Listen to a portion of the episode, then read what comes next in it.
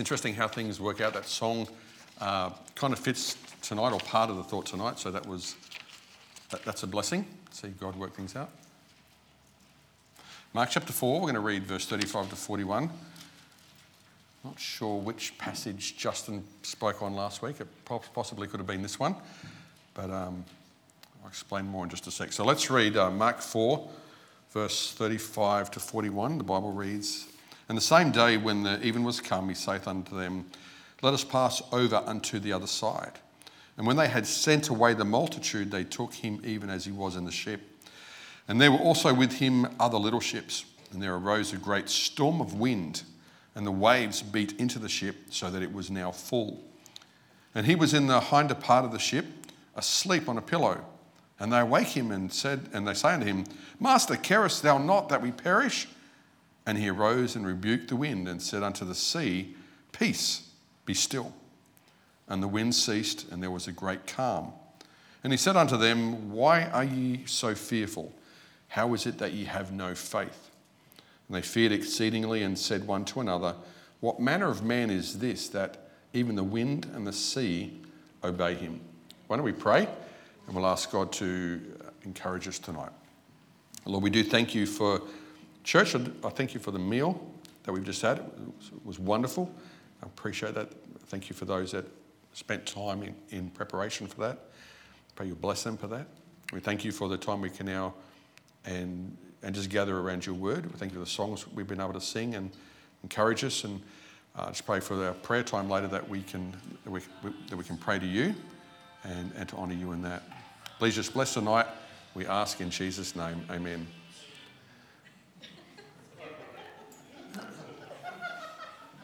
Put that back on. It was pretty cool. No.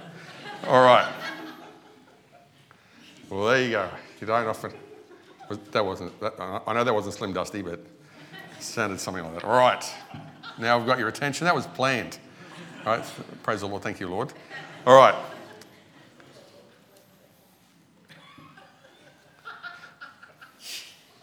Where do I go from there? All right. Recently, um, I had the opportunity to preach up at Sunshine Baptist Church uh, on the Sunshine Coast. And I preached from this passage and also from, from a passage in, in Matthew chapter 14. Um, and I talked about the power of the storm. And little did I know that when I preached that, the week before, their pastor preached exactly the same passages. And uh, he, was, he was dumbfounded that, that the very similar sort of thoughts came out within my message to what he preached. And then on, uh, I had thought about preaching that again tonight, and then I think it was Brother Robin mentioned what Justin preached on last Wednesday was about storms, and I thought, oh, I can't do it again. So um, I still felt strongly about this passage, and there was one particular thought in, in both passages, but we'll, we'll mainly look at this one tonight that I'm going to that I'm going to bring out, and it's uh, to me it was very challenging. It was quite interesting to look at, and I hope it will be a help to you and a blessing to you tonight. We do understand the significance of storms and how they do apply to us um, within the storms of life. Um, there is so much to learn about the greatness of God when we look at the storms in the Bible.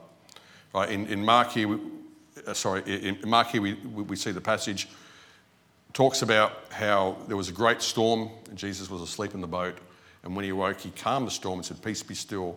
And the storm ceased. And in, in, in the book of Matthew, it's the passage where Jesus comes walking on the water, enters the ship, the storm is, is calmed. Um, and Peter goes to, goes to walk on the water to meet Jesus. So there's so much we can learn within these, within these passages that talk about storms. These passages in the Bible are real events. They're not just an illustration or they're not just something fanciful for us to try and maybe be entertained by it, but they're real events that took place. They are real events where, where people, especially in, in the book of Mark, where people felt threatened of life. They didn't know what was going on. Uh, they didn't understand why it was happening like that. They were very fearful of their very life, of drowning, of, of their ship being destroyed. And, uh, and we see the power of God in this. And the thing that I want to, that I want to, I guess, talk about tonight is within this particular passage, the fact that Jesus was asleep on his pillow kind of shows me that the Lord seemed to take a, I guess, a step of withdrawal um, within the situation. And then also in, in, in the book of Mark, when, uh, when, the, when the disciples found themselves on the ship, Jesus wasn't in the ship at that time. There was a step of withdrawal. The Bible says there that, that he sent them away, and he, the Bible actually says that he departed himself for a little while. So, in both these particular storms, Jesus, uh, one, Jesus wasn't in the boat, he had, had withdrawn himself. The other one, even though Jesus was in the boat, he had still withdrawn himself as far as, uh, as, far as participation with what was going on. He was asleep um, at the, uh, the Bible says, at the hinder part of the ship, and he was asleep on a pillow. It seems that the disciples had to go through a period of time to come to the conclusion that they can't fix the situation and only God can. And, and that's what I want to talk about tonight is, is this withdrawing of the Lord and then us coming to the, to the conclusion that we can't, but He can, and there has to be a time of surrender to whatever God wants. And I think the surrender part will be the thing that we talk about mainly. When the disciples realized that they couldn't and that Jesus could, when they finally come to Jesus and wake him up and say, Hey, uh, don't you care that, um, that we're going to perish? When they, when they stopped trying in their own strength and went to Jesus and surrendered to him, that's when Jesus started to work. That's when Jesus started to do great miracles. That's when Jesus' greatness started to shine. And I want to encourage us tonight that sometimes we have to come to a point where no matter what's going on around us, we sometimes just can't fix the situations. We can't work out the problems. We can't uh, fix things the way that we want to. And there needs to come a time where we say, Yes, Lord, whatever you want, um, and then we allow God to work. This is usually quite hard because of our human nature. We find ourselves in situations, whether it's at work or at home or our finances, and we get busy about trying to fix things. We get busy trying to work problems out. Um, I know we all go through certain things, especially when it comes with other people. When there's conflict or when there's a, a relationship, and we want to try and work it out ourselves, and, and, and we'll work very hard at trying to uh, make sure every base is covered to fix things. But sometimes we just have to come to the conclusion that we can't and God can. We watched a movie just, just recently, I can't remember the name of it, but it was based on a true story about um, a family in South Africa. It was modern day, and um, this man had a very rough upbringing. He was, he was left, um, uh, his parents left him. He was about seven years old, and he left him with um, a South African lady who was very, uh, who, who had a great walk with God. And she took him in and, and she brought him up in the, in the things of God. And through, through, the process, through the processes of, processes of time, he, I guess, stopped his walk with God um, and, and went astray. And then later on in life, he got saved and, and, and, and made things right with the Lord and, and started to walk a godly life. But through that, he got married and had a daughter. And when the daughter was in her mid teens, both the mum and the daughter had a, had, a, um, had a major car accident. And he was called and he, he was rushed off to the hospital to, um, to see them. And even though the wife came good quite quickly, the daughter was in a coma for quite a while. And there was a real storm, there was a real thing that was going on in his life. And not until the time he, he come to the conclusion that he couldn't do anything but God can. Now, this man, he was angry at God. He was, he was someone that was walking well with God at that time, serving in his local church, being a blessing wherever he can. He had a fervency to honor God. And then this thing happened, and he could not believe that God would allow this to happen. And he was very angry at God. He was very vehement against God that why would God allow this to happen? And through the processes of time, he'd come to the conclusion that he can't do anything about it. His daughter is in a coma. No matter how much he prays, God didn't seem to do anything. And it seemed like that same thing, there was a withdrawal of God for a period of time. It seemed like God was quiet. He didn't like, it seemed like he didn't get any answer to his prayer. And then within the movie, he, he, he come to the bedside and he stood at the, at the end of his daughter's bed and he prayed and said, God, whatever you want, I can't do anything about this. and I just surrender to whatever your will is. And then obviously, miraculously, the daughter wakes up and she survives. And, but it just seemed to be at that point of surrendering to God, that's when God worked. This is based on a true story. And then after that, even though he had, was confused and angry at God, when he made things right and surrendered, when God helped the daughter, he then went on to become a pastor and is still pastoring in South Africa today. And it was a real encouragement just to see uh, it was based on real events. And I assume that that's what happened, but it kind of fit this as an illustration that God was silent for a little bit. It seemed like God withdrew himself a little bit until the man come to the, to the point there was physically nothing he could do, and all he could do was surrender. And when that happened, God started to work. And I want to encourage you with that tonight. There are many other instances throughout the Bible you, you see where God's waiting for something to happen, where people surrender, people go through certain things, and at the very end, it seems like when there's nothing else can be done, God comes through. I've got four different instances that I, I just started thinking about what other Bible situations do I know, and four come to mind really quickly, and I'm just going to mention them tonight. Think about in Daniel chapter 3, where the three Hebrew boys um, uh, were told they had to bow down to the image. And they made, a, they made a decision that they weren't going to do that. And even though um, they were going to be cast into a fiery furnace, there was, uh, they had to make a choice whether they, whether they looked after themselves or they went and surrendered to God. And at the point of surrender to God, they realized that they were going to die, or they thought they were going to die. And then when they were thrown in, that's when God stepped in. It seemed like if that was you, if you were honoring God with your life, and then all of a sudden you were taken away and, and you were going to be put into prison or you were going to be put into a fire, wouldn't you start to think, what is going on? I'm here serving the Lord and this is happening? I don't understand this. It doesn't make any sense. But when we come to the conclusion that this is a situation I find myself in, all I can do is pray. God hasn't delivered me as yet. And if this is what's going to be my end with it, that's, there's nothing else I can do. And I believe these boys surrendered to whatever God was going to do. And when they were thrust into the fire, God came, and they were, as we learned just recently, they were unharmed, they were untouched, there was no smell of fire upon them. A great illustration of God showing his power when somebody surrenders. I think about in Genesis 22 when Abraham was told um, to offer Isaac as a sacrifice. Now, I'm sure each one of us, if that was required of us or asked of us, we would have great pains and, and fear, and, and, and, and surely we wouldn't have to do that. And we'd probably fight with God and wrestle with God and argue with God that this, I'm, ha- I'm happy to serve you, maybe take my cat instead, or, or I'm happy to sacrifice the dog or, or the budgerigar or, or, uh, or the mother in law. No, no, not mother in law. But we take anybody but my son.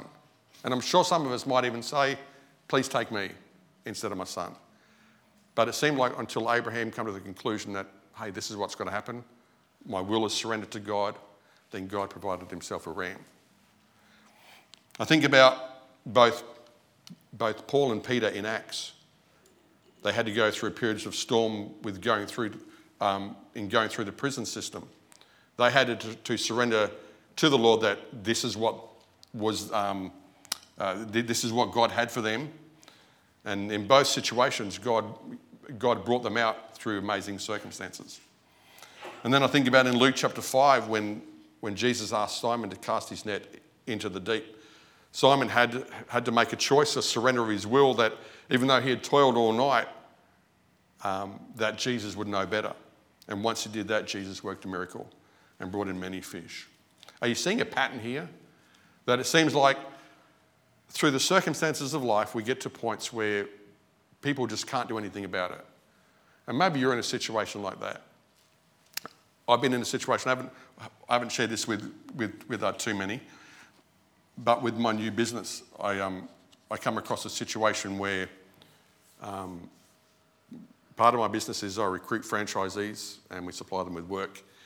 And I recently brought on a new franchisee and through him listening to other people. He'd paid his money and he, would bought a business and we're getting ready to get him started.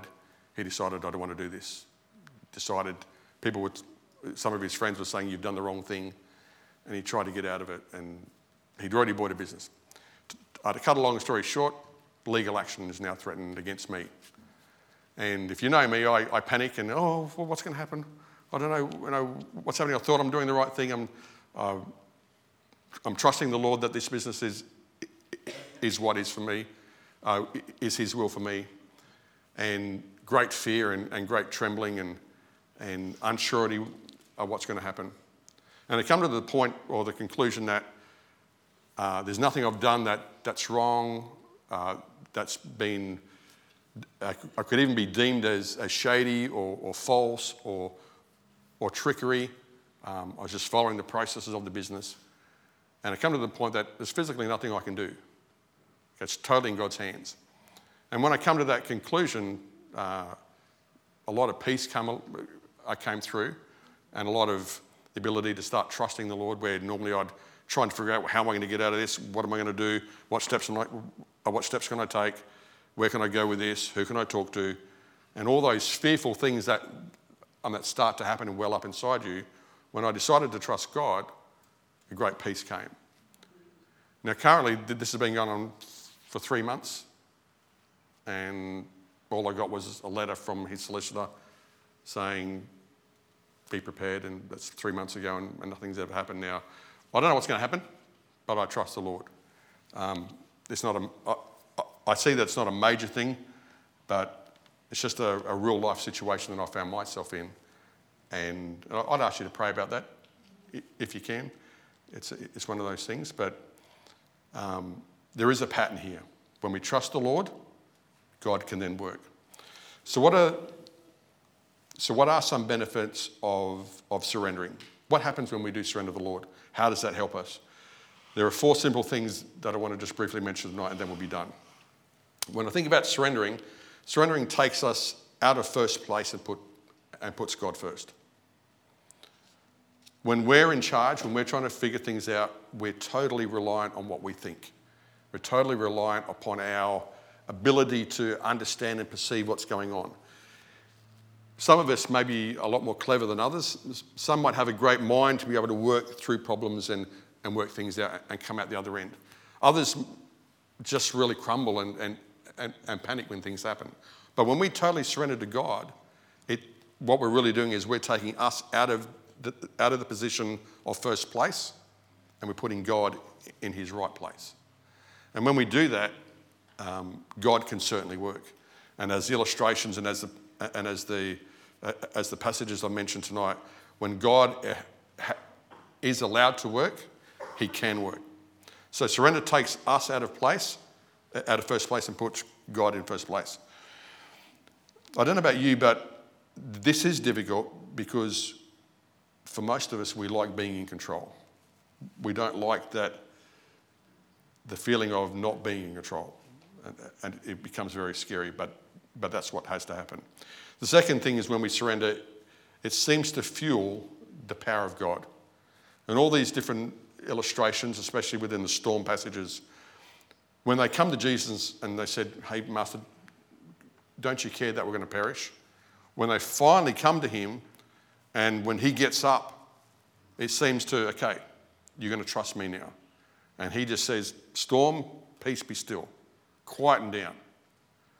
And it just seemed to be when they came to him, he was quite willing then to, okay, and let's get the job done. And I want to encourage you tonight that when you surrender to God, it seems to fuel something within God. When you finally let go and say, God, whatever you want, God seems to step into work. Now, I'm not going to be bold enough to say that every time you do that, everything works out perfectly fine and everything goes your way, because sometimes it still doesn't. And it still may not for me either. But it fuels God on. God seems to want to work when we let go of our will. Third thing is that surrendering to God brings a closeness to God.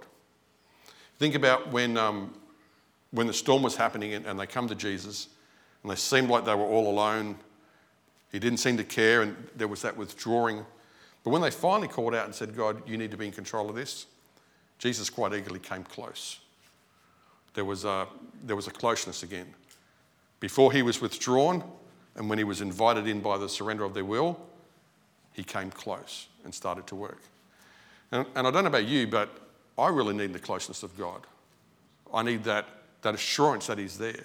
I need that assurance that he is going to work. And we each need that as well. And I don't know what sort of circumstance that you're going through, but I would, I would encourage you to make sure that you surrender your will to his and allow him to draw close to you. That's part of, that's part of surrender is God comes close.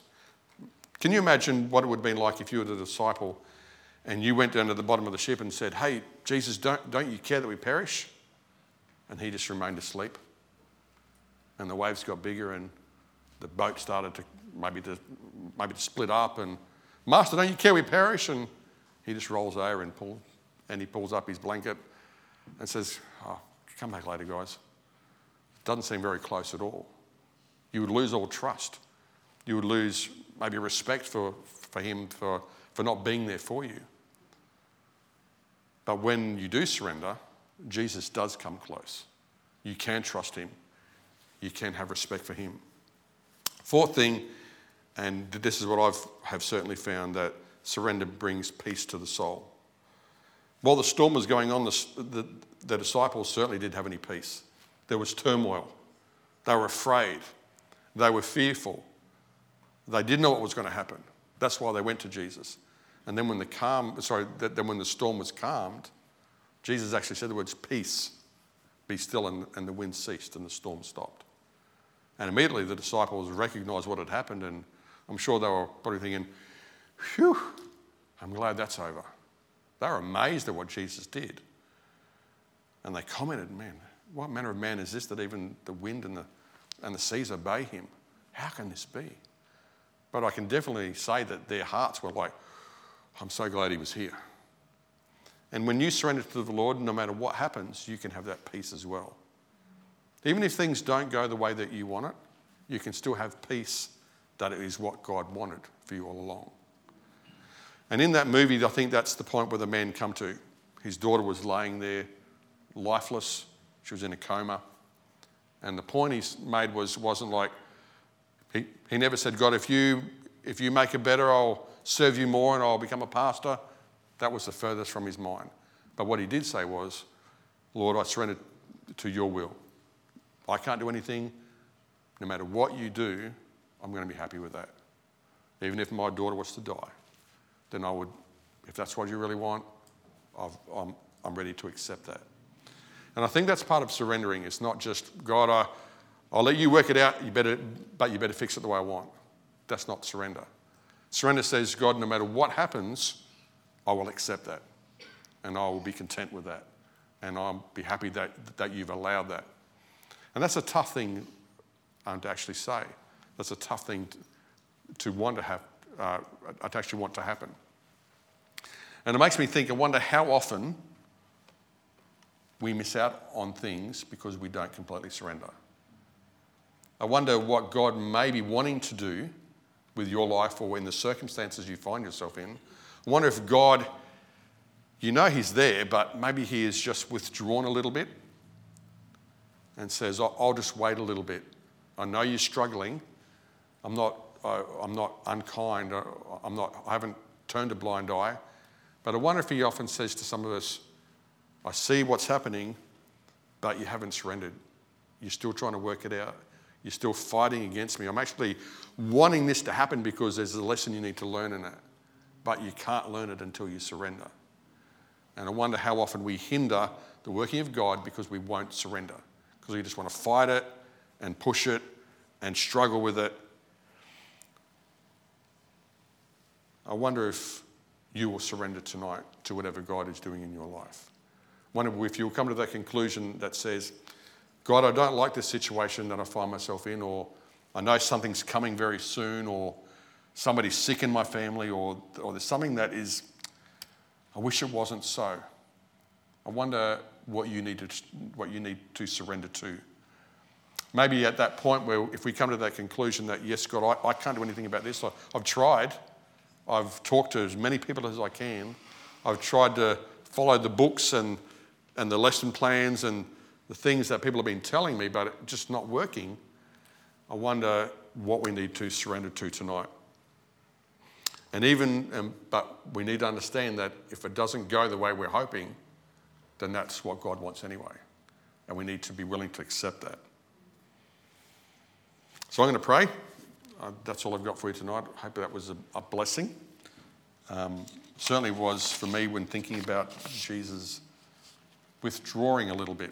And I thought, in both, in both situations, when Jesus sent the disciples across and said, I'm going to depart for a little while, and he knowing the storm was going to happen, and then him in the, in the ship being asleep, you, when, when you read that, it just seems really odd. Why would he be asleep? Was he just, you know, just needed a, an extra power nap or something? I don't know, but it just seemed odd. And I thought, well, maybe there's more, maybe there's more to it than just him being asleep. And uh, we, have, we do serve a powerful God. He can calm any storm, He can fix any problem. He can help you through the problems, even if you've got to go through it completely. He can certainly help you and bring you out a better, a better Christian for it. So we'll pray and then we'll get ready to do our, our prayer time. Peter's going to come in just a sec. So let us let's close our eyes and we'll pray. Lord, we do thank you for your word tonight. I pray that you would just use it, even though I stumbled a bit on it, and I just pray that you would just take it and use it and encourage those that have been here tonight. Uh, help us to surrender and help us to trust. And we look forward to what you might do in our lives this week. We pray in Jesus' name. Amen.